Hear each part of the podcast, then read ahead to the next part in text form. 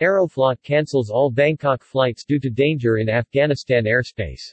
It is no longer possible to purchase a ticket from Moscow to Bangkok for September or October of this year on the Aeroflot website. Russian flag carrier suspends Bangkok air services. Aeroflot avoids Afghanistan's airspace, axes Thailand flights. Thailand approves Russian vaccination certificate for tourist entry. Russian flag carrier Aeroflot cancelled flights to the capital of Thailand, Bangkok, due to the danger in the airspace of the Islamic Republic of Afghanistan. It is no longer possible to purchase a ticket from Moscow to Bangkok for September or October of this year on the Aeroflot website. Bangkok flight reservations are only open until August 21, 2021.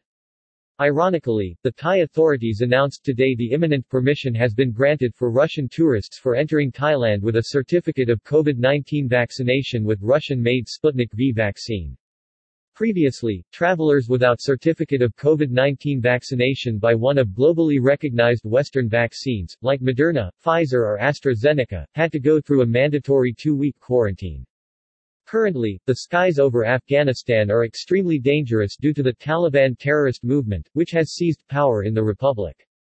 On Sunday, August 15, Afghanistan's capital, Kabul, fell to Taliban attack. Now there is an utter at Kabul's Hamid Karzai International Airport, as crowds of local residents who are trying to fly out of the country, to escape Taliban rule. The flights out of Kabul are very sporadic and are on and off constantly as Taliban periodically suspends all flights out of the city.